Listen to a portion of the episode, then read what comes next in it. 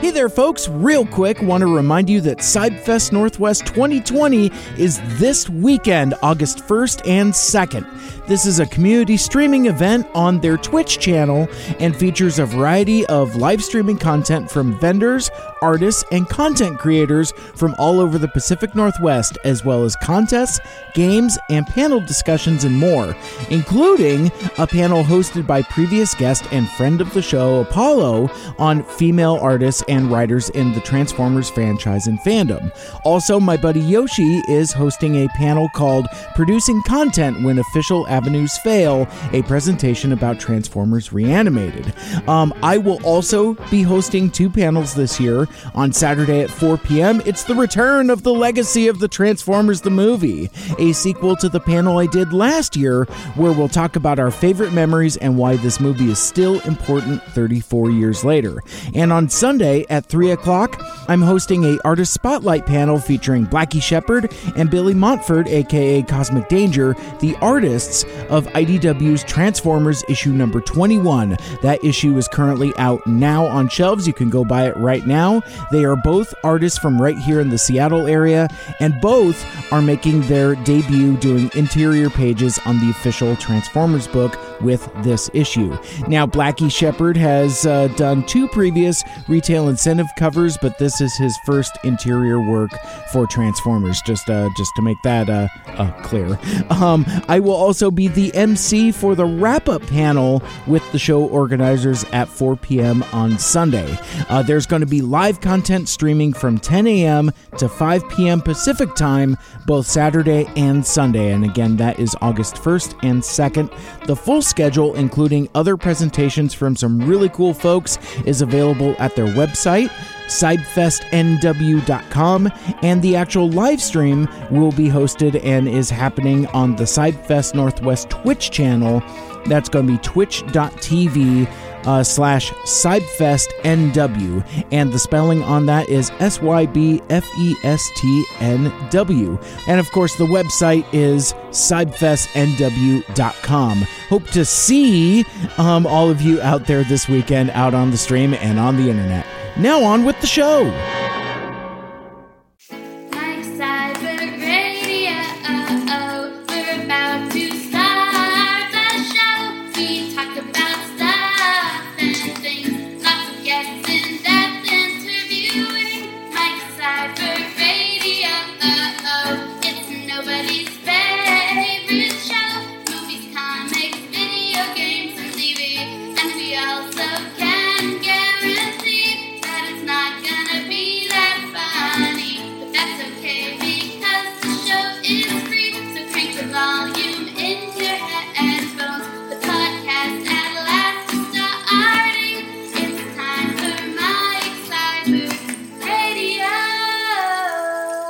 Fan artist Stan Cho, aka Artist Stan.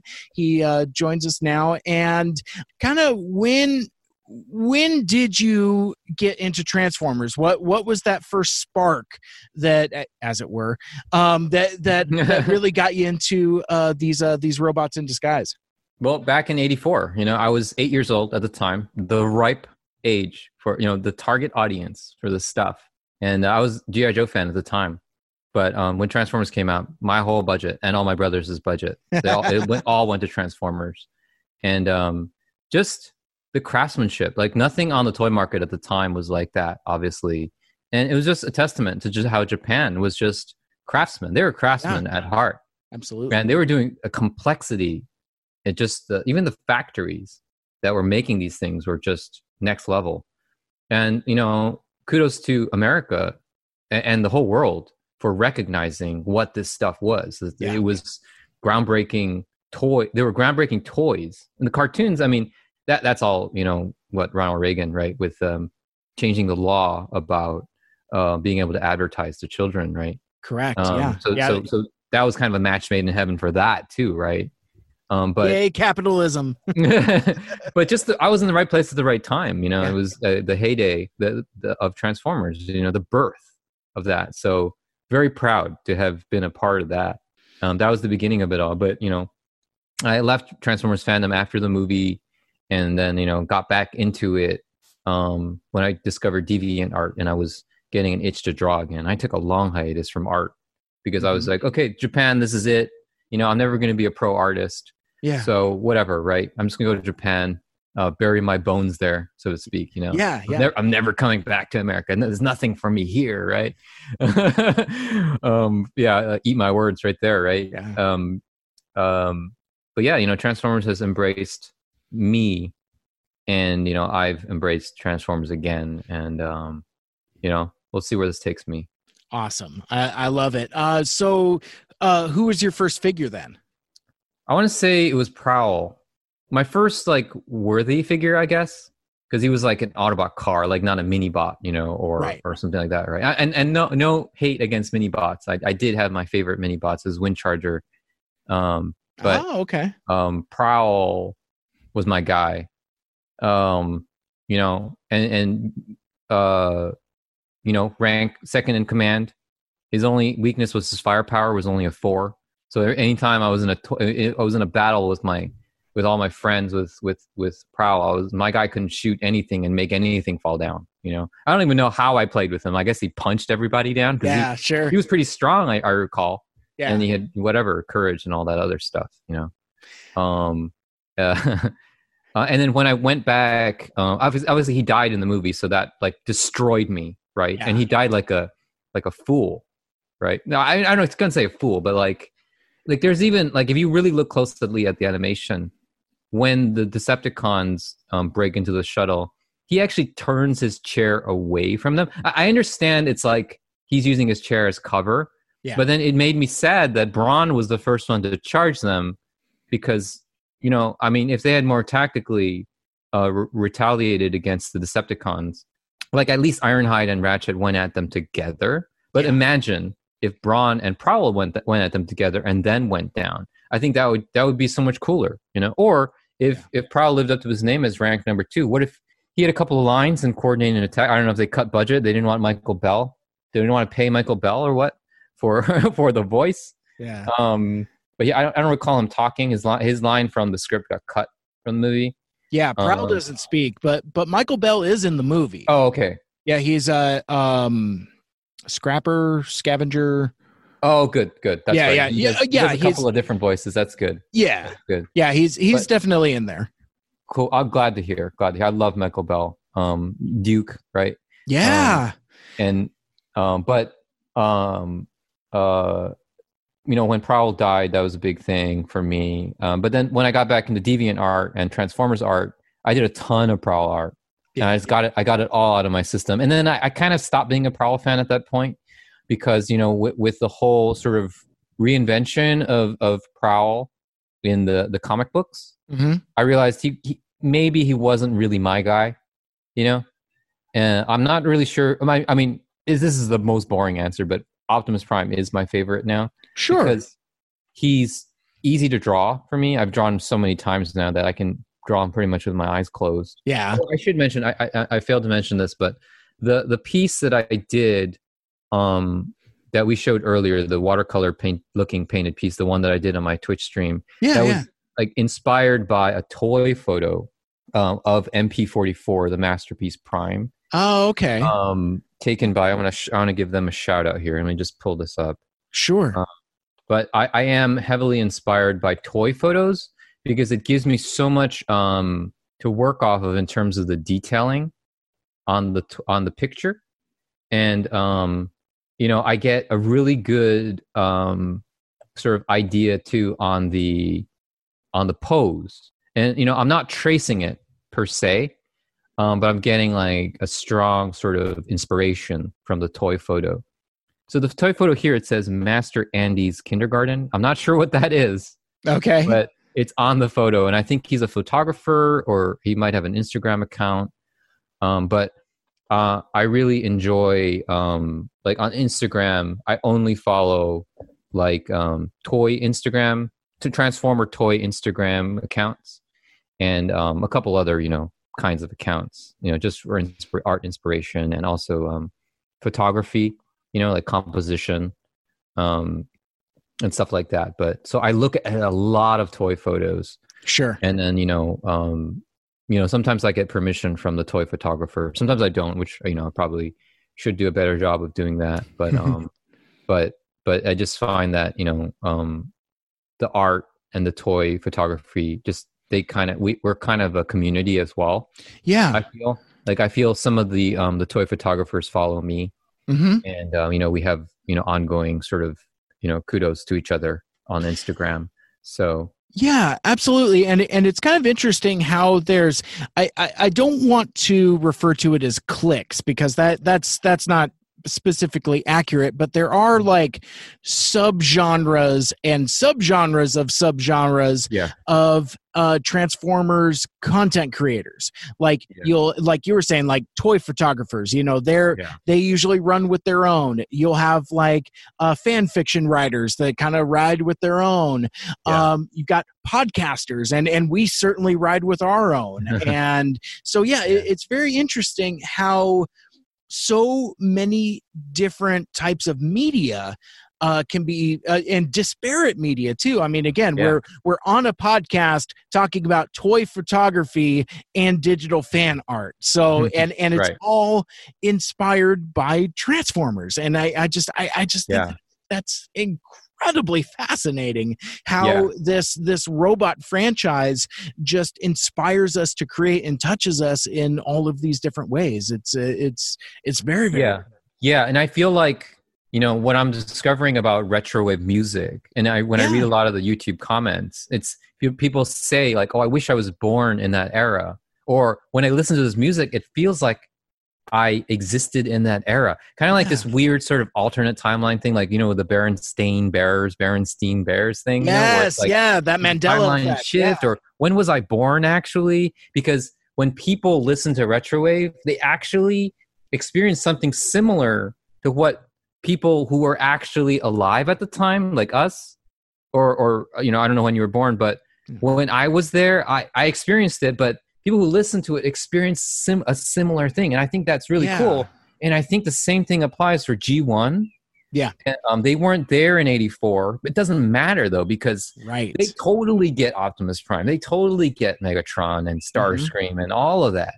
you you just mentioned uh, folks experiencing it that weren't you know living in that era and that uh, reminds me again of one of my new favorite podcasts it's called more than meets the pod and it's it's two gals in their mid 20s so and and they're going through and watching all of the g1 shows and, Oh god, I, sh- share me that link. It sounds so fun. Oh, it, and it, it is so much fun, and you know they're uh, they're both uh, fan fiction creators, and so they they have it from that point of view also. So like Yeah. anytime like two characters are occupying the same space, that's like I ship that. you know, it's just like you know they'll they'll just come up with like this elaborate fiction um, of these characters being involved just from like a line or a glance or an animation error, Yeah, and it yeah. and it's so fascinating because like you know we've had you know uh, uh 30 plus years of time with this material and it takes somebody half our age to be like oh i i never thought of it from that Yeah, angle before that's exactly. that's that's a ton It's very refreshing, and uh, it's funny. I look at my uh, audience um, breakdown on Instagram, sure and it's literally like 35 to 44 is my main core audience of males, sure and then it's two notches down for the females. It's like what is it's that, that's that two notch down age group, which they're in their 20s, you know. yeah. So um very funny like how that pans out. I mean it's all also obviously no i shouldn't say obviously but just sort of um just because of the amount of the whatever you know the the the the amount of time it's it's been a certain way i'll put it that way. Yes. Um yeah. my my breakdown is 85% male 15% female. So Mhm. it, it is important for me to be more in touch with the female audience Mhm. um, and just sort of balance it out too. You know, I think um, you know I uh, I mentioned Webtoon earlier, but Webtoon yeah definitely has it right in terms of their audience split. Um, you know, I shouldn't say right. There's no right or wrong, but it's Okay. it's closer to 50-50, let's put it that way, than the core comic book market Mhm. you know um and i think the core comic book market is dying and I, when i guess when i say right it's let's try to live longer horror comic book market you know? Let's not, try to like kill ourselves. Like mhm. like you guys want to live on right? You know right? You don't want to like disappear into obscurity right? Yeah. Well, and and it's so hard with comics nowadays because like there there's so many different uh competing philosophies.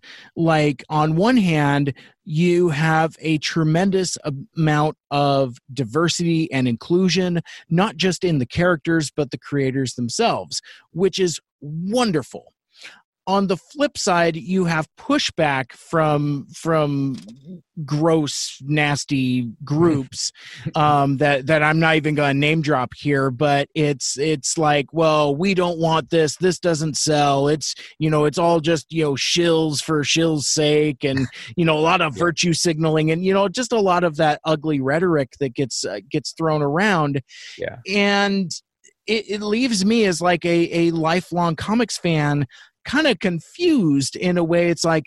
I don't even know if I know how to fix comics anymore, and right and and to say nothing about like the the recent uh, allegations that have come to light with you know several um uh long-standing um uh, creators being like outed as sexual harassers and sexual assaulters and sure and the, and there's there there's a weird toxicity that that kind of and and it's again it's it's not i mean on one hand it's the best time to be a comics fan. On the other hand it's a worse time to be a comics fan because i'm just like well who's who's it going to be this week? Who's whose body of work that i idolized when i was younger do i gets canceled? What do i get to throw out? What what do i get to keep this week?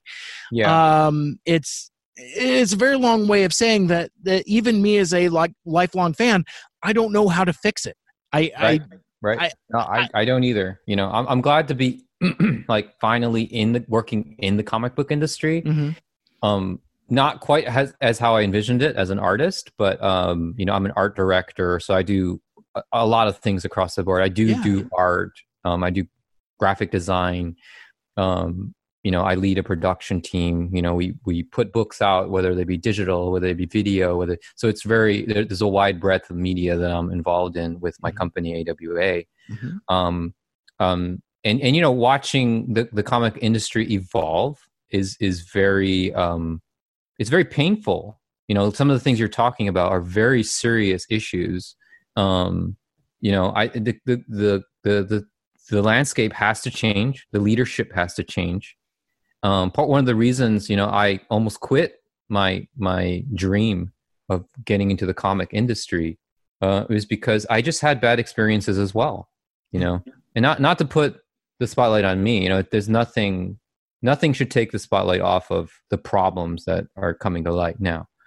Um but you know there are a lot of bad experiences that i had um um and it's just heartbreaking you know? A lot of passionate people are out there trying to make their way um and um uh, a lot of people are quitting you know? You're losing you're losing your evangelists you know? The artists are the evangelists because they go out and they they're the ones that spend 10 hours staring at a piece of paper and say hey world here's what i drew Mhm. you know? And no- nothing on writing. I'm, I'm not knocking writing or anything. It's just you could write a lot more in a shorter amount of time. And so the people that are really you know you know like i'm not tuning my own horn here but like no no go ahead. artists like are you know i just want to say like throughout history artists are um like a breed of like creature. Like okay okay. we're we we we need we're we're an integral part of society and we push forward sort of these like we're uh, you know the stuff for your eyeballs put it that way. Oh sure. Okay. And like whether whether it was painters in the past whether it was i don't know like animators or you know whatever whatever Yeah, right yeah. whatever is going on comic book artists right? Hmm hmm we we you got to feed us you know and you got to like give us a, you got to throw us a bone yeah. you know? Um you got to let us own stuff. You got to let us create stuff. You got to give us our space. You got to like let us do stuff you know? And so i was listening to a um a uh uh, a, a podcast a podcast or a youtube thing oh it was actually um uh that Walking Dead writer, what's his name?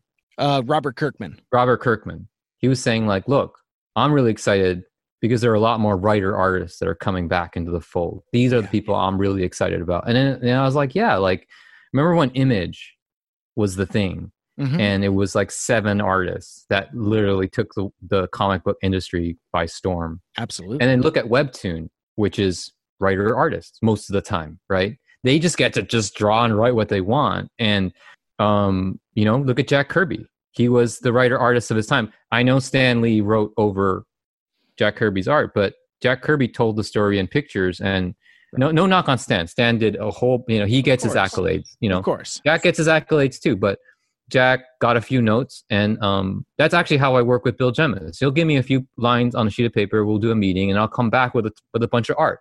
He'll like it or he won't. I'm not saying I'm good. You know, I'm just saying like this way of working, giving artists a lot of power um, um, to to to be to be expressive. Mhm. Um, and um, this is how we move forward. I think from from all of this. Um, and you know we have a really diverse um, group of artists right that are that are pushing things forward now um, you know let's let's keep going in that direction you know um, and and see where see, see where we go you know i think it's time like artists were powerful for a while in comics writers kind of took the scepter i think yeah. it's it's Yeah. possibly time for you know the obviously you know the the frank millers and the mike Mig- Mig- mignolas and yeah. David Laphams and all these people there, they've been around, right? Mhm. But it hasn't been like a writer artist revolution. But I guess you could call Webtoon that writer artist revolution, you know? Because these Yeah. people own they own that stuff. Mhm. They wrote and they drew it, you know. And it wasn't about like super duper fine art. It was actually that, you know, hey, they could they told a, a ripping good yarn, you know? yeah. and yeah. and the early webtoons they weren't even good art and, and I'm, not, I'm not i'm not saying they're bad art i'm just saying like it's it's like look artists you don't need to draw like todd mcfarlane and jim lee to tell a good story. So Mhm. go out there publish on webtoon or publish on comixology or whatever. Get a good story out there. You, you know it could take you places you know?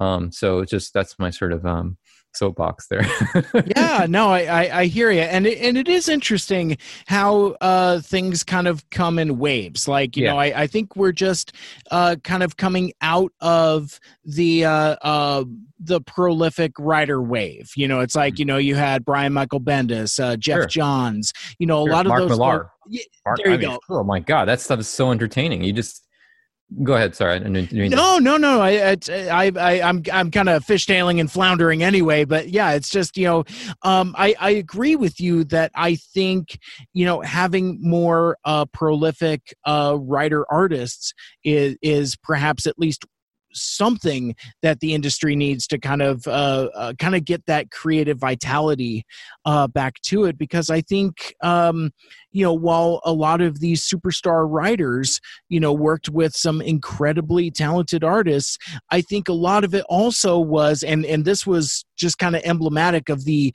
the amount of output that they were making i think they were trying to um, bring these comics to life as quickly as they could Mhm. um, especially marvel and i think kind Yeah. of like in that that late 2000s um, it, it kind of had like a almost um, uh, fast food uh, ki- kind of vibe to it, where it's just like you know we're we're gonna put out uh, we're gonna cancel all of the half dozen Spider-Man titles, yeah. But we're, but we're gonna put out Amazing Spider-Man five times a month, and it's like it's like you've accomplished nothing.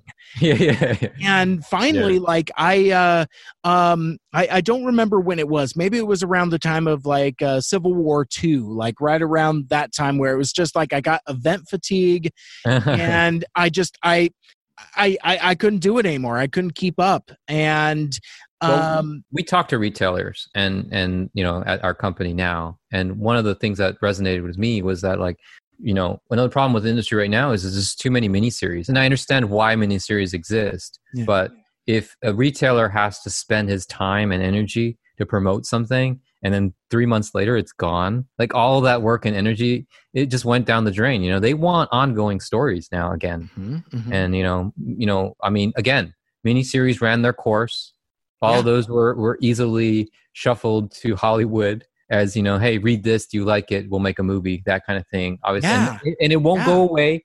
It's great. That's great. Everything's going good. You know, I'm not a naysayer, and and that's in that sense. I'm just saying, like, let's think about the retailers. you know, Yeah. I mean, thing- not to say that AWA we're stuck doing miniseries right now as well, because it's just the nature of the business. You can't commit Yeah. because you just don't. There just aren't enough numbers to to sustain um, quality production crews and promising an ongoing series. You know, Yeah. Well, and and comics has become just as fragmented as say any other entertainment. Like like look at television. You know, like uh, your various streaming platforms and Oh, you know and network TV and cable TV and you know at a at its height, you know, you had like 20 million people watching an episode of MASH. Now, uh when three million people watch an episode of you know NCIS or whatever. It's like, oh, that's that that's that's some record breaking uh, uh, viewership there, and Yeah. and and I think comics has become kind of the same way in that there's just so much. There there's a lot of good, great, incredible stuff. But there's also so much. I mean, eh, eh, not even mentioning quality, good, bad, or indifferent. There's just too much and and for for casuals it's so hard. But for me at least the the thing that i i think that i'm fearful of with regards to the future of comics is that comics be relegated to being an ip farm. You know and i i kind of felt that way about the time that disney acquired marvel. And on one hand as a fan i was delighted to see not just classic stories but recent stories uh, translated into into the movies. Like like i i lived long enough to see a winter soldier movie? Right? great. You Yeah. know and you know and then they did civil war as a movie and you know and it, it's it's incredibly interesting to see that. And now it, it almost feels like the well is starting to dry up a bit. And i again it, it loops me back around to like i'm not sure how to fix it but you mentioned uh, considering retailers like i think sometimes there was a movement where like I, I think I, I, had a buddy that that's uh, that's a comics retailer and he uh, he kind of referred to the the Marvel method of publication as spaghetti.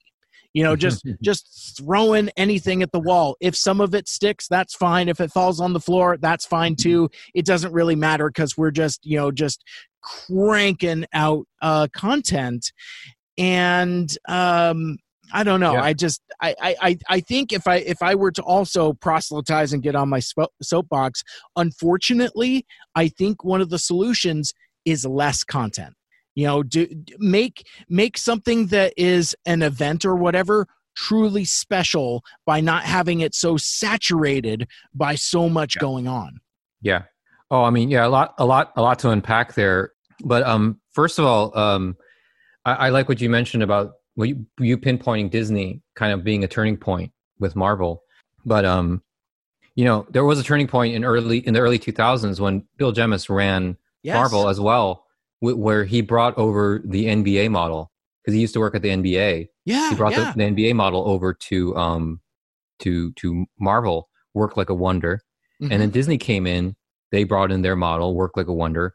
It might be time for a change. You know, every decade, it's time for a change. You know, something that um, re-stimulates the um, the uh, the environment. You know, Axel Alonso was talking about on a recent interview he did with Dan Shah- Shahin Shaheen that um, you know he was the he was one of the early people who caught onto the idea that these movies, these these characters, the Hulk, the, the Thor, etc., they can each be a genre in and of themselves. You know, he envisioned Hulk as a horror story.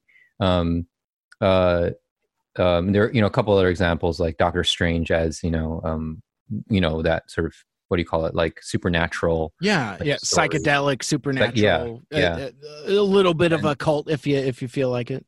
Yeah, and then Black Panther as a I don't know if he mentioned this per se, but possibly black exploitation type movie. Sure, You know, Yeah, um, and so you know that was an idea. That that what people didn't think of it that way you know? Um so just that kind of fresh blood people coming from outside the industry um Yeah. can be a good thing. I mean I, i'm not for bay per se but I, you can say that he brought something. He came from outside the industry Yes. outside of, of the core fandom. He brought something different um wasn't my cup of tea but people loved it. People ate that shit up. I, I don't Yeah. i don't care what people say now. Like everyone's against bay now. I, I, I call bullcrap because when that stuff was coming out everybody loved it. And you could not you could not naysay that stuff in the early going. Or you would get you would get torn down. You would get destroyed. You could not say a bad thing about uh you know bay's movies in the early going. So i just kept my mouth shut you know? Sure. I, I even have this um this i started doing comedy tf transformer stuff um Okay. I'll send you a couple. But I have this one that I have yet to release this day because it pokes fun at Bayformers. Actually, it uh, um I can I can release it now finally. You know, Yeah, I. I drew it back in like 2007 even.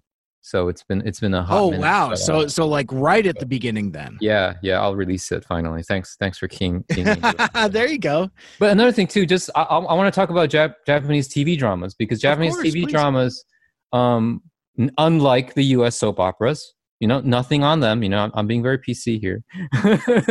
um, Japanese TV dramas are like 12 episodes, dude, and they end, Right there. Yeah. and some of them are so good because you're like, dude, this this is a finite death. Like this person's not coming back, you know. And how is this character going to deal with that? And how are they going to wrap this up in 12 episodes? Mhm.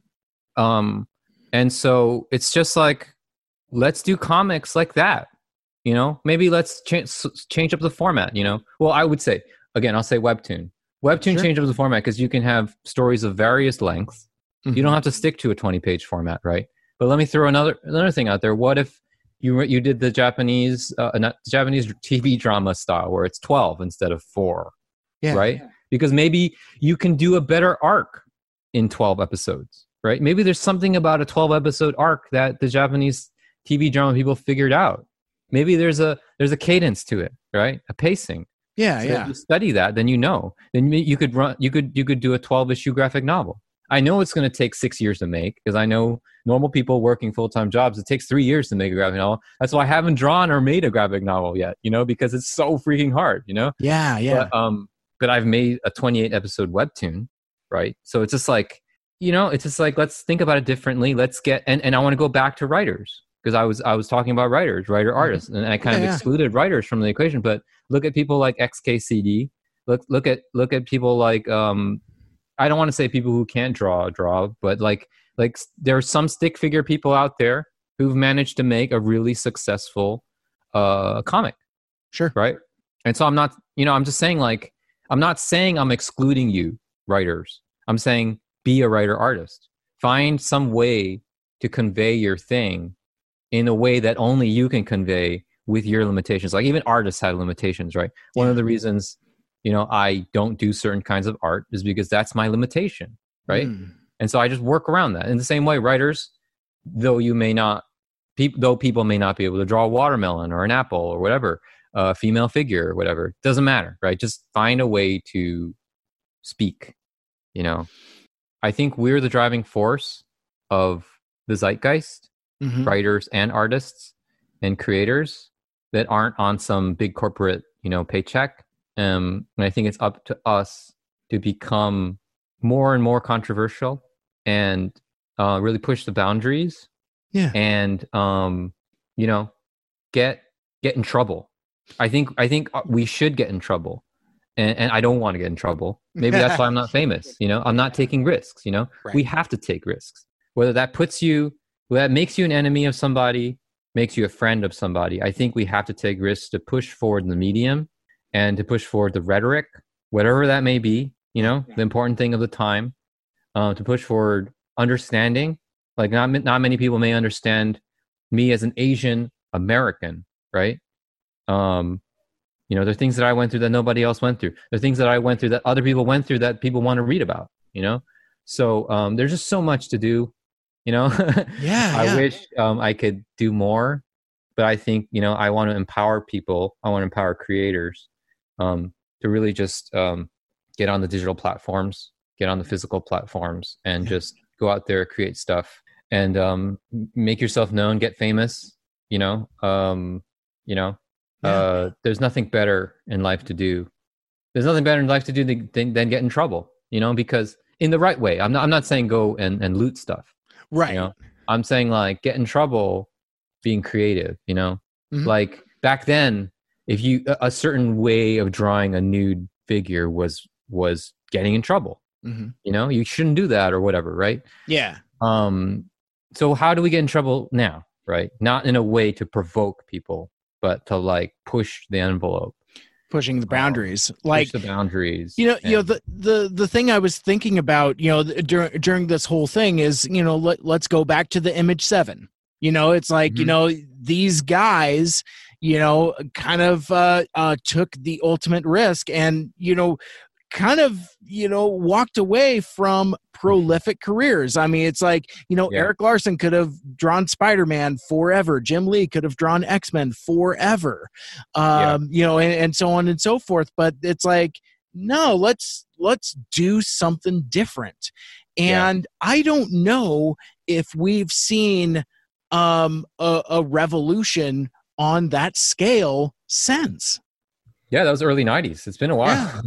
yeah i, I mean, mean, yeah. and and a couple things that you've said a couple different times it's like yeah i, I think it's i think it's kind of time to you know shake the bottle a bit yeah, yeah. I think it's time for you know a couple of these companies to get broken down into smaller pieces, like Disney, Yeah. Marvel, whatnot. um, uh, the Pix, even the Pixar's, the Apples, the IBMs, the Microsofts, and all of these, you know, the Facebooks, the Amazons, they just Sure. break them up to pieces. You know, um, there's weird stuff going on in, in the banks, right? Um, yeah yeah there's bad stuff, weird stuff going on. Um, but I think um, we we we we exist. We, we we won't we won't go down easy. I would say us as the Right, right. masses. Um, we're we're staring down the barrel of some prop some possibly very uh, nefarious stuff in terms of. I mean, they need us. Yeah. they need us peons to get to to keep the world turning. So they're going to use us in some way, and we just have to kind of you know fight back you know take advantage of of of, of, of what we can do with our with the tools that we have which are plentiful. Mhm. we have so many tools now to really um make our voices known to make a um a movement yeah. known you know? Um so you know in terms of you know back to transformers uh, in terms of transformers what is that you know i don't know you know i don't know what that is again like you said it's it's transformers the movie 2 let's call it transformers the movie 2 we don't I know like what it it. is but it's gonna hit hard like transformers the movie 2 Whoa, those were some seriously hot takes. How do you feel about it? Let Mike know on Facebook, Twitter, and Instagram at Mike Cybert Radio. I love it. I, I I am there for that. All right, Stan. Well, it has it has been an absolute pleasure getting to know you and uh, learning about your art and and all of these incredibly insightful conversations. This uh this was a lot of fun, but um our our time is starting to run out. But before we get out of here, um I want to hit you with the same series of questions I ask uh, pretty much all of my guests. Um, it's uh, a lot of my uh, previous guests and fans have kind of affectionately learned to call these the job interview questions. So, you know, I'm going to ask you where you see yourself in five years. No, not not really. but no, um, uh, what what I would like to ask to close us out is kind of talk about um, what your biggest challenge has been as an artist, and uh, possibly how you've overcome some of those challenges. Uh, what the ultimate direction you're looking for um, uh, with your art and uh, and your work. You know, are you seeking fame and fortune? Kind of what's the dream? And then finally, to round us out, and um, some of this is, is things that we've we've touched on already, but um, advice you would have for folks that want to uh, pursue their own artistic interests, whether that be um, art or writing or podcasting or or whatever. Um, you know, kind of advice for the kids. I, I like to call it. Um, so let's uh, so let's uh, go back all the way to the beginning and uh, let's uh, let's talk about some of the challenges you've had and and how you've overcome them. Great questions. And I, I haven't done a job interview in a long time, so this is uh, I'm, gonna, be that uh, that nervous uh, nervous kid. Um, no, I'm kidding. Challenges. Um, Yeah, I mean, do you mean the challenge like overall or like the challenge now? Like, Well, let, let's keep it current. You know, it's like what yeah. what as uh, specifically as a content creator and an artist, what what are you beating your head against the wall on? What's what's challenging you today? Figured. yeah, I mean, it's staying motivated, you know? Um, it's the battle is always within yourself. Yeah. It's not, it has nothing to do with anybody else. You, you want to put things into other people's hands to let them decide.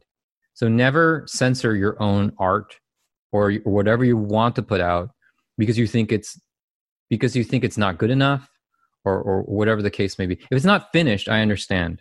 But Yeah. hey, you could put you could put out a work in progress. You know, it doesn't have to be finished. So um I just I would just say the you know, now I want to do Twitch stuff, right? So getting how do I get into the headspace of revving myself up? Well, I listen to the Transformers the movie soundtrack, which is still really good. That's eat great. chocolate. I eat chocolate. I drink coffee. I'm like, I get revved up. I watch other Twitch streams. But yeah, it's just like we, the battle is always within ourselves, you know? And whether that's like, like my apartment is too noisy because my kids are around, or um, because for somebody else, it might be they don't have enough money to get the right equipment, or whatever the case may be. It's just like, deal with it, you know? Yeah. And, and just break through your challenges and um, you can do it. You know, I mean, that, there's nothing more I can say is that you can do it um, I went from a guy who was told his whole life, do art as a hobby, do art as a hobby. Yeah. And um, I believed it. And so I followed it. But then at one point I was like, yeah, I don't want to do it as a hobby. So I, I, no, I, I did it. Somehow I did it, right? I had a lot of help, but I did it. Um, so, you know, you know, I mean, and in hindsight, my dad was right, you know, do it as a hobby because that allowed me to have the headspace and not burn out Yeah. right so you just have to like have the right attitude don't get too negative and and revisit things from your past you know? Like i didn't like my parents until i was th- i didn't appreciate my parents until i was about 30 years old you know? Mhm. and so it's just like you just have to like evolve. You have to grow older you know? I i, I don't like the idea that people want to stay young. I mean that that's ridiculous you know? Think of yourself when you well, think of my i think of myself when i was 20 i was i didn't know anything. I Yeah. literally did not know anything. We thought we knew so much, though. didn't we? and yeah and it's just like even like kids like until 26 i was like i looked at a guy pushing a baby cart baby carriage and i was like Yeah. i was like i literally said to myself sucks to be you but then when i was 26 i was like i want to have babies yeah. you know and it's just like it's weird you know the, the the mind changes and you'll see that in my art I, my i change on a dime so i i would say you know uh, my challenge is weirdly to be more like mike jordan to, Okay. to stop changing my mind so much but in a way i'm happy with who i am too you know? Hmm like I could, I could be michael jordan if i if i just did one thing the whole time you know? But, uh, Yeah. yeah. but, I, so be it. I feel you. you know i mean eh, hey i work in a startup and being a jack of all trades has helped me immensely. So there's nothing that has been thrown at me knock, knock on wood in, this, in my current company that i've been able to do really well on. So you know um do you do you you know that kind of thing right? That's that's my challenge is to stay true to myself um I'll- also say like there can be you know um difficulties in the workplace. Sure, of course. and you really have to open up to your boss. That's all i can say is i i saw a major change in my bosses when i opened up to them. Um and that that can mean many different things. It's different for everybody Mhm. you know? But whatever it means to you you doing you open up to your boss get that stuff sorted out because you your health is the number one thing you know? Yeah. um, or get out of the job you know so you know as a challenge that challenge was a big challenge for me Mhm. and will continue to be any my challenge and anybody's challenge working any job is that have a rapport with your managers and your bosses and don't be afraid to open up to them if they don't listen to you then more motivation to get out Yeah. Yeah, and and I think the key word there uh, that you're hitting on is authenticity. You Yeah. know, it's like you know, be yourself, and you know, it, it's interesting because we're almost kind of describing the dynamics of like a relationship, right? You know, it's like if if you can't deal with me being my authentic self. Maybe, uh, maybe it's time to start looking, or you know that that Yeah. kind of thing, or look. yeah look yeah. I, I think there's a point right where we're we're on good behavior Yeah. But then there's a point you know in any marriage or relationship where it's like okay here i am Yeah. you know it's coming it's coming full force you know this is me you know and for me that turning point in my my relationship not to get too deep in the weeds here but i got really sick Mm. and at that point i actually my r output increased after i healed a little bit i was still very sick but i, I just like okay my time is limited i'm going to draw more this was around the time i started doing more social social media Mm. but also my relationship with my wife and my kids you know it's like okay i'm not going to put up with a lot of this old this other stuff and I, and I shouldn't say the word put up but i should say i'm just like here i am here, here i come Yeah. ready or not you know and and that helped a lot for me you know Yeah, it's like I like sweatpants. Th- this is me. you know, it's like I, Yeah. I'm, be, I'm being my authentic self.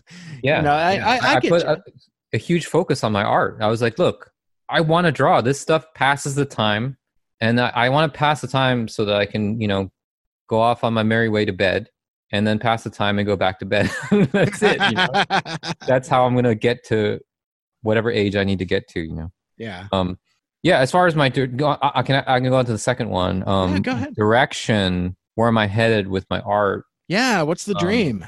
um right now i mean i'm very focused on my job um it's it's the dream is to have a hit product as part of a company i think there's a some there's a thing you can learn creating a hit product at a company and there's a thing you can learn creating a hit product by yourself. I don't think there's any order that it needs to happen but right now you know i'm you know uh, luckily employed. So i just want to ride this in the sense that if i can create a successful product with awa i can learn so much more from a company perspective and from a managerial perspective and i feel like that'll help me down the line when i create um, something you know my next personal project Yeah. Yeah. And then um, oh good Oh no, that, you you were already segueing. I was going to say, and to and to round that out, um, advice you would have for folks that that want to pursue their own creative interests. um, yeah um, you know find a mentor i mean ah, that's a good one. Yeah, I mean, like, like I'll just go back to that um, Robert Kirkman thing I was listening to. Like, I don't know if people know this, but his mentor was was uh, uh, Erik Larsen. He he found a way to get an inter- he was a journalist at the time or whatever he was Mhm. working with somebody or, or comic book shop whatever but um he was he gra- like someone was going to do an interview with Erik Larsen and he was like let me do the interview and that was his gateway into um having a, a speaking relationship with Erik Larsen and then he started talking to him more and he started taking small jobs from him and then one of his friends drew the drew a sketch of super patriot which i think was something that wasn't i, I don't know the full story don't quote me on any of this Yeah. but anyway his mentor was erik larsen right my mentor i, I could say is bill jemas right Okay, yeah, yeah. these people open doors you wouldn't like you would not believe you know like i was talking with steve orlando at comic con and um, he had an, a mentor you know um, and that mentor was the person who handed a script to eric steve eric stephenson eric Yep.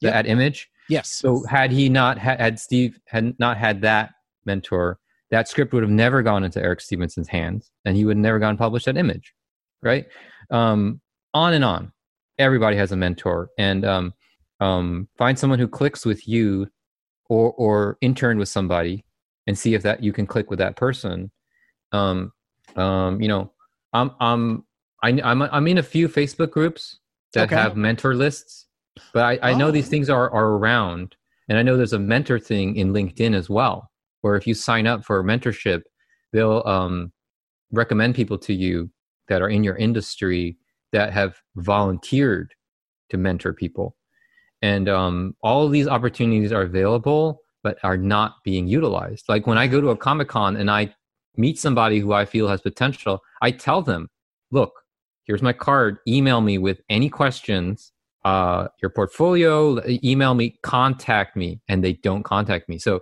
and maybe they don't like me. That's fine. I'm not saying that they they they need to contact me but i'm saying these opportunities are out there they're not being taken advantage of and people are not being um, aggressive enough to make their make stuff happen to make yeah, connections happen connections can happen by luck like with me and bill but absolutely. but but uh, oh no I, I should say it was luck in a sense but it was also a connection of a connection because with Yes. um, I, I I networked at a con. I became on, uh, acquainted with Jeff McComsey, who did the the Fubar zombie anthologies. He was really big on um, Kickstarter. He did Mother Russia, Oh, okay, and I did. sure. Yeah, I did an eight page um, thing for him in one of his Fubar zombie anthologies, and he liked it. And he was working with Bill Jemas at the time, and he recommended me to Bill Jemas. I, I passed the um, storyboard test, the art test that he, that Bill Jemas sent me, and then I became acquainted with Bill Jemas. So you could even say that. Well, I, I guess this is this is a tangent because it's not mentorship in, the, in in that sense, but is networking. So I guess Yeah, that's the yeah. second thing is networking, which Yeah. is kind of like mentorship too. So it's like networking is the bigger umbrella of mentor mentorship, which is like you network overall, and then part of networking you get connected with a mentor who Yeah. takes you way faster, farther than you would ever do on your own. You know. Yeah, you know, you mentioned networking, and I, uh, I the the colloquialism I like to use is making friends. You know, because like folks will ask me about podcast growth and audience growth and things like that, and I'm like, make friends. You know, who Mhm. who do you interact with on social media? You know, it's Mhm. like, have you followed all of your favorite creators? You know that that's you know that's making yourself visible to other fans Right. and, Yeah. and you know it's just part of being uh being part of that um uh community um but yeah you know one, of the other things that that you said a moment ago about luck and and and luck is definitely a thing. It's uh, it's when it it's also when skill meets opportunity. You know folks will have all of the skill in the world and like so much raw natural talent and they just never get that that opportunity because you know whatever circumstances they created like they didn't know the right people at the right time. And for whatever reason and this happens to so many of us they their their time just never came. And whereas i mean because like you know in, in the the content creation community um jealousy is is a is a is a dark color. And even like in in my space in in uh uh podcasting you know there and and i'm sure a lot of you see this a lot in uh in the art spaces as well. You know it's like why them and not me? You know and and it's and it's just such a toxic headspace but it is so hard to divorce yourself from that. And you just got to kind of focus on on being the best you you know um you know not not not to attack too much onto your uh, uh, wonderful advice there as well but yeah i've just I, I i've seen a lot of folks because like i'm in a lot of facebook groups also and yeah i'll see Mhm. like you know podcasters get get discouraged because oh man i put out my first episode yay and two people downloaded it. So now i don't want a podcast anymore. It's like it's like what? I yeah. mean, just I mean, you can't have that instant gratification, but then somebody else will put out their their um their first episode and maybe they're like a friend of a friend of somebody that's got like a huge following. They get like a retweet. Next thing you know they've caught fire and they're and they're just viral.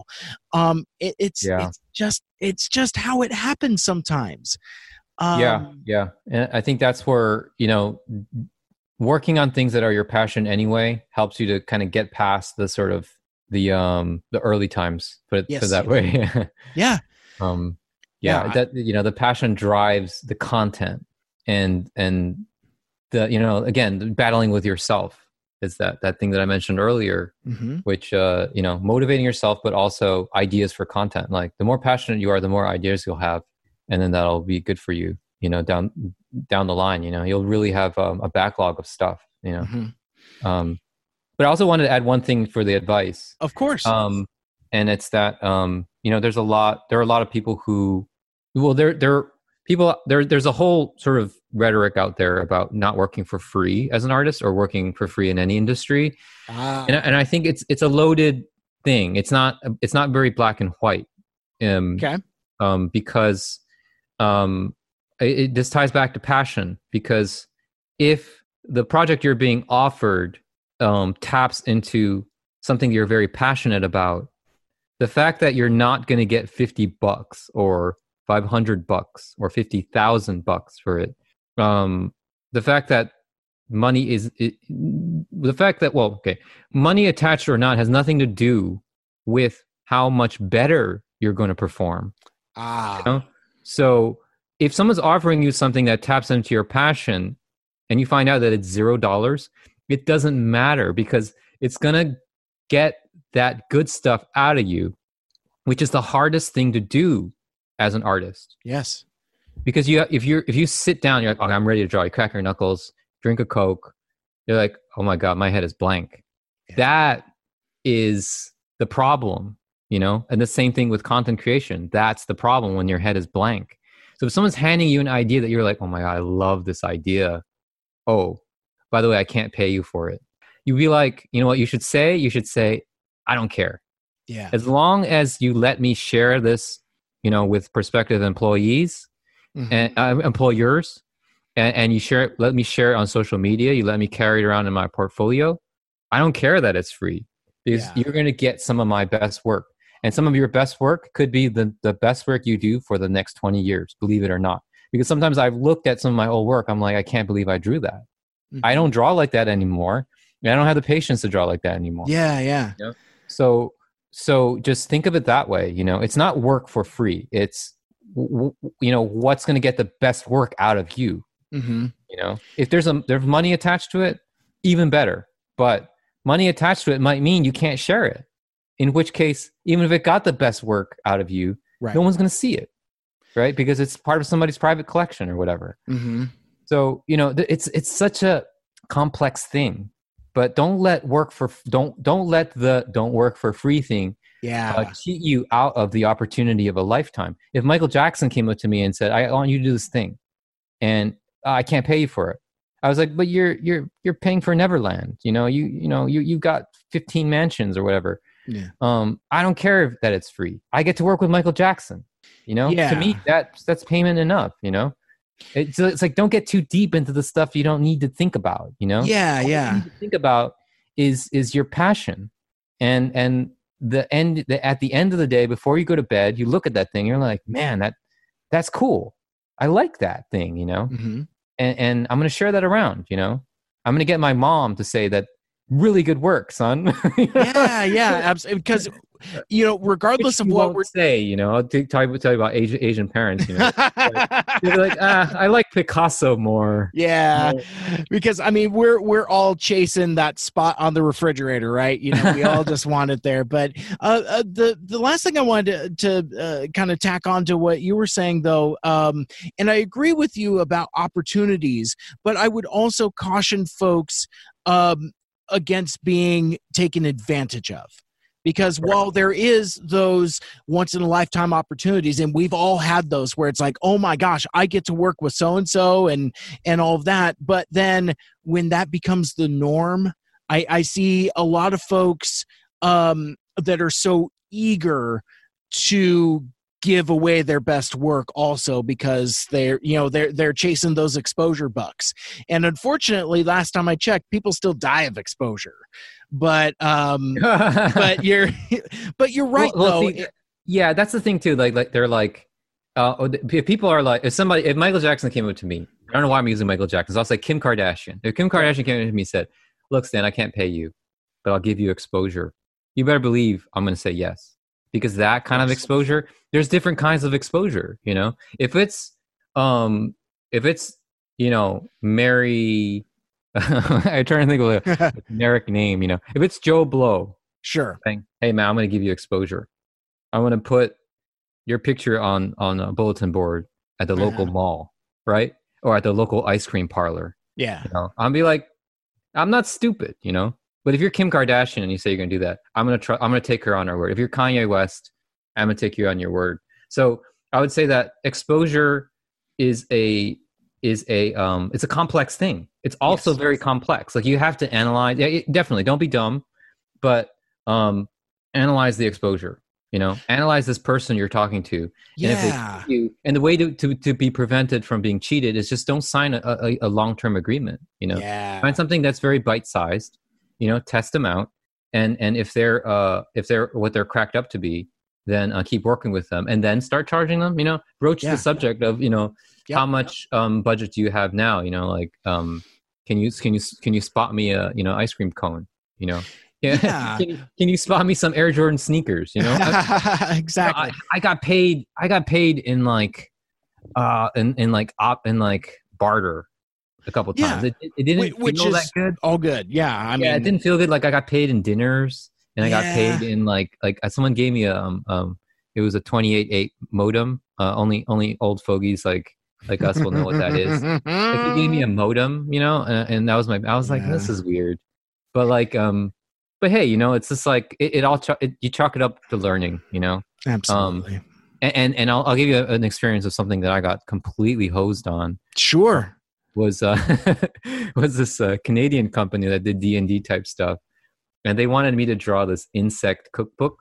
Okay. They wanted me to draw a bunch of insects, and then they wanted me to draw those insects done up as um, uh, uh, uh dishes like food food dishes, Oh, sure. and then and I drew the crap out of it, man. Like I, yeah. of the best art I've ever done, and it was on me though because they hosed me. Yes, like I, I either didn't get paid or I can't remember the whole story, but I ho- I screwed myself over because I had to send them the original artwork, Oh, and yeah. even though I scanned them, I lost the digital scans. So it took many stupid things on my part to be completely hosed on that yeah. completely like destroyed on that but but but i learned my lesson and um you know it wasn't that long term of a project and i didn't hold too much of a grudge for too long i Mhm. was very jaded because i was very young at the time um but you know again you know one one bad experience won't hurt you um that bad you know if you're really meant for this you'll come back and come back stronger Yeah, well, and and learn from those experiences, like like like you're just saying there. Um, Stan, this has been an incredible conversation. Uh, uh, way more deeply philosophical than I think I was anticipating, but it but it's very much welcome. I, I that's why I truly enjoy these artist spotlight interviews because it's you know it's one thing to be like you know, tell me about your thing. Okay, here's the website. Fine. All right, I, off you go. Your your art's really cool. Um, I one one of the mission statements of my podcast is, you know, tell me about your thing, but also tell me your story. And I so I I, I really appreciate how uh, um, insightful you've been and and all of this great stuff uh, you've been sharing with the audience. Uh, but before uh, before we part ways for now, uh, could you let folks know uh, where we can find your art on the internet and how we can connect with you out on the social medias. And uh, from that, um, anything um, coming up that you'd like to promote, go ahead and uh, plug away. Hold nothing back. Sure. Everything Yeah, sure. so you know the more uh, steady stuff that i do is the uh, the instagram so instagram um, my handle is artist stan it's all one word um, i'm also um, on twitter um, under the same uh, handle artist Mhm. stan um, i'm more i'm obviously very uh, um interested in expanding my twitch audience so it's twitch.tv slash artist stan all it's all the same stuff Mhm. and uh, the thing, uh, you know, I'm on YouTube as well. Um, if you search for Stan Cho illustration, um, but my, you know, YouTube, you know, not not focused on as much for now. Um, but um, yeah, on the, on the Twitch stuff, um, one thing I'm I'm thinking about expanding into is they have this. There's this thing called stream avatars. You might have seen this before, where you have a bunch of sort of animated pixel characters running around on the bottom of the screen, and they're all kind of alive and they're kind of running around. Have you seen that before? No, no, I, I I'm trying to think of if I've seen that before, but I don't know if I have. Okay, so it's like imagine like a bunch of Pokemon characters just running around on the bottom of the screen um, while the person person is running their Twitch stream, whatever that may be, right? Okay. Um, and so my my idea is like, why don't I just start building out my uh my um avatars, my my Twitch avatars, and just start building the collection of animated uh, Transformers characters walking around on the bottom of my screen, and There they're they're um, they're autonomous, so they walk around, they sit, uh, they might jump, they might you know shoot their gun or something, or oh my gosh. and you can do auto games. You can do like if you just type exclamation point battle royale, they will start battle royaling each other until there's one man standing. Um, there's another one. It's like basketball. I don't even know what that does. You can have them all dance. Um, and and the other cool thing is it incentivizes the Twitch stream itself because people can get assigned um, avatars. So if you come into your the stream, if you're assigned one, you know you'll come in as your favorite character.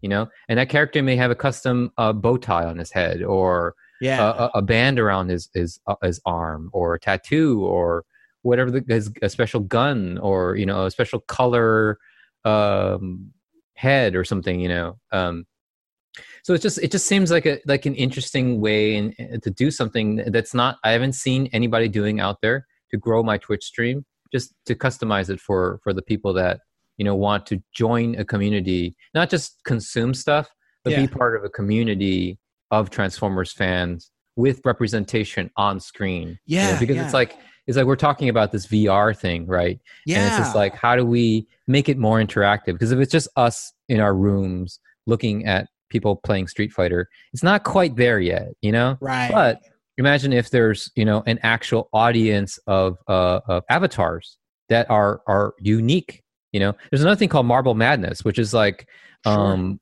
right? Uh, which is you join the stream and you have a marble. You know, you can t- customize your marble, and all the marbles go into this huge race to see who's going to win. And I've I've been in some smaller marble madnesses where you know I'm in the and I win or I'm in the top five, and it's, it's kind of exciting towards the end. You know, so it, it, it's a little bit more interaction, and it's very like it's very cutting edge to me. You know, this kind of stuff, and I think these things will become more and more popular as the need arises, which is now. You know, so um, and and my need is now for for Twitch. You know, that's my interest. So maybe I can make you know uh, make ends meet in the, in that sense. You know, and, and it'll motivate me to create a full set of G1.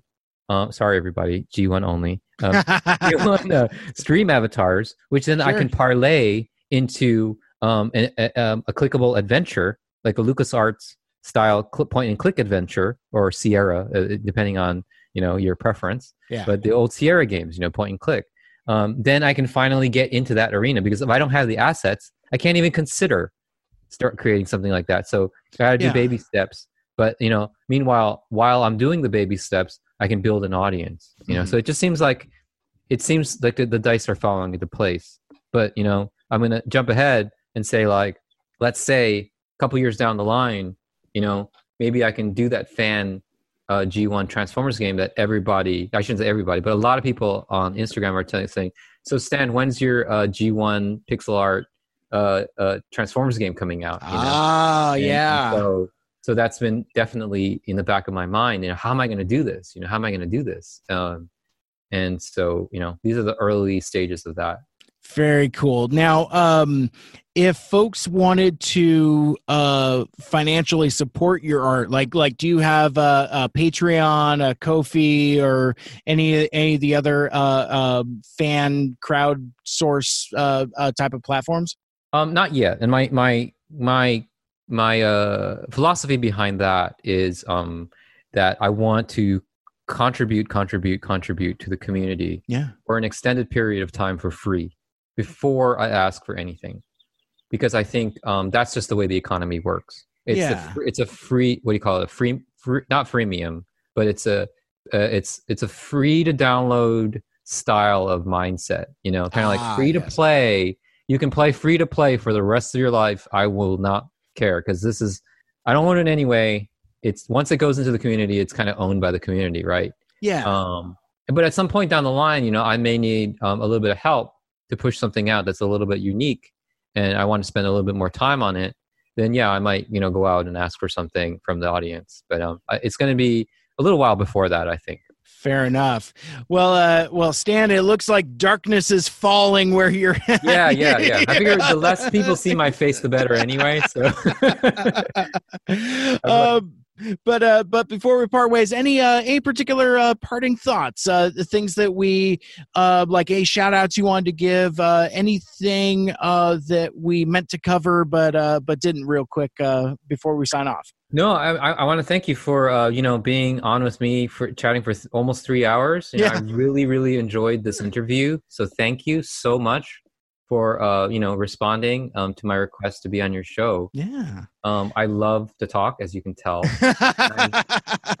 Tons of things to talk about still. So um, and I, you know, I love your show. The, the my my first episode was the uh, Flint Dille show. Oh yeah. the second one, I listened to the the Transformers art, a female Transformers artist, which I thought was very entertaining as well. Oh, very Um, good. Yeah, Apollo is so- awesome. She's great. Yeah, Apollo. That's right. Yeah.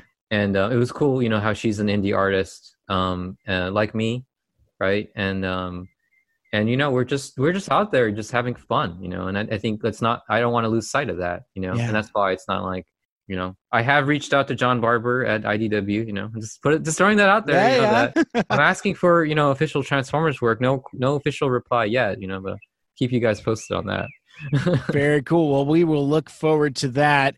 Uh, uh, again, Stan, this has been um, an absolute pleasure. We we will have to do this again, um, if for no other reason than we've got the 35th anniversary of Transformers the movie coming up next year, Yeah. and and I've got I've got so many of these fandom questions I didn't even get around to asking. It's like I asked like one or two, and then then we were off to the races. Uh, but we'll have to uh, we'll have to leave things Yeah. there. Oh, and one, I do I do have one. I have one shout out okay, Sorry, I yeah, did yeah. one shout out for um, uh, it's I think it's TF Walrus or TF Raw. He does the um, I don't know if you know him on Twitter. TF Raw. Hmm. He he released. I think it was him. He released the um, the storyboards, the Transformers the movie storyboards. Oh yes, yes, yes. And then he he's he just releases all this old school stuff. So I just want to say you know a little thank you to him for just just inspiring me like for a lot of stuff. And then like you know he um is putting together this Japanese um language version of Transformers the movie, which has English subtitles, which is really funny because the Oh, Japanese language version has completely different dialogue for a lot of the scenes. So uh, he found a way to translate all this to English, and I speak Japanese, Okay. and I was a translator, so I'm actually helping to refine it a little bit for him. Really? Part of the perk of that was I got this. Well, I don't know if I should say this on air, but I'm working on a really nice copy of the movie. Um, really? I didn't have before, so Oh my goodness! Well, that color to me me- intrigued. that to me is nice. Um, but anyway, uh, just shout out to him for um, you know, kind of sharing stuff with the community and uh, and uh, you know, getting in touch with me and just you know, Yeah. getting acquainted with him. Well, and and absolutely, uh, uh, the the website is tfraw.com, and yeah, you're right. He is at Walrus Law um, on uh, on Twitter, and yeah, if you have not checked out uh, TF Raw, the website, um, several other uh, podcasts that that I'm buddies with, uh, TFU.info, uh, Autopod Decepticast. You know, there, there's a lot of folks that pull from uh, that great material that's out on TF Raw. There's like all kinds of like you know storyboards and scripts and and yeah, just a, just a wealth of Yes. alternative uh, Transformers content. So yeah, definitely uh, check that out. And um, I want to give a quick shout out to uh, Dusty. Uh, he uh, he was hanging out with us for uh, uh, for the better chunk of the interview and was kind of commenting in the um, in the in the margins in the in the chat. oh, yeah, well. yeah. So That, Dusty, uh, he commented to me. He, he messaged me before. So uh, thanks, Dusty, for listening in. Yeah that, that was really cool. So uh, uh, really appreciate um, everybody checking out uh, hanging out with us on the live, stream and uh, uh, listening on the podcast. But that will do it for this week's show. I got no more show for you thank you so much for watching. Thank you so much for listening. But if you would like to listen to my podcast mike Seibert radio subscribe on apple podcasts and stitcher google podcasts spotify or wherever you listen to your podcasts. Uh, and you can check out the full show archive out on SoundCloud. Like, share, rate, and review the show. Let us know what you like and what you'd like to hear more of in the future. Mike Seibert Radio is produced by Dave Sanders and is powered by Poddex. For Mike Seibert Radio, my name is Mike. My name is Stan Cho. And until next time, wear your mask, wash your hands, and make good choices. You've been listening to the Mike Seibert Radio Podcast. Follow us on Facebook, Twitter, and Instagram by searching at Mike Seibert Radio. Email us at MikeSeibertRadio at gmail.com. The spelling on that, of course, is S E I B E R T. Call into the voicemail hotline at 231 224 Mike. Once again, that's 231 224 6453. Special thanks to Michael Geisler for our theme music. For more like it, check out bydoormusic.com. This has been a Mike Seibert radio production.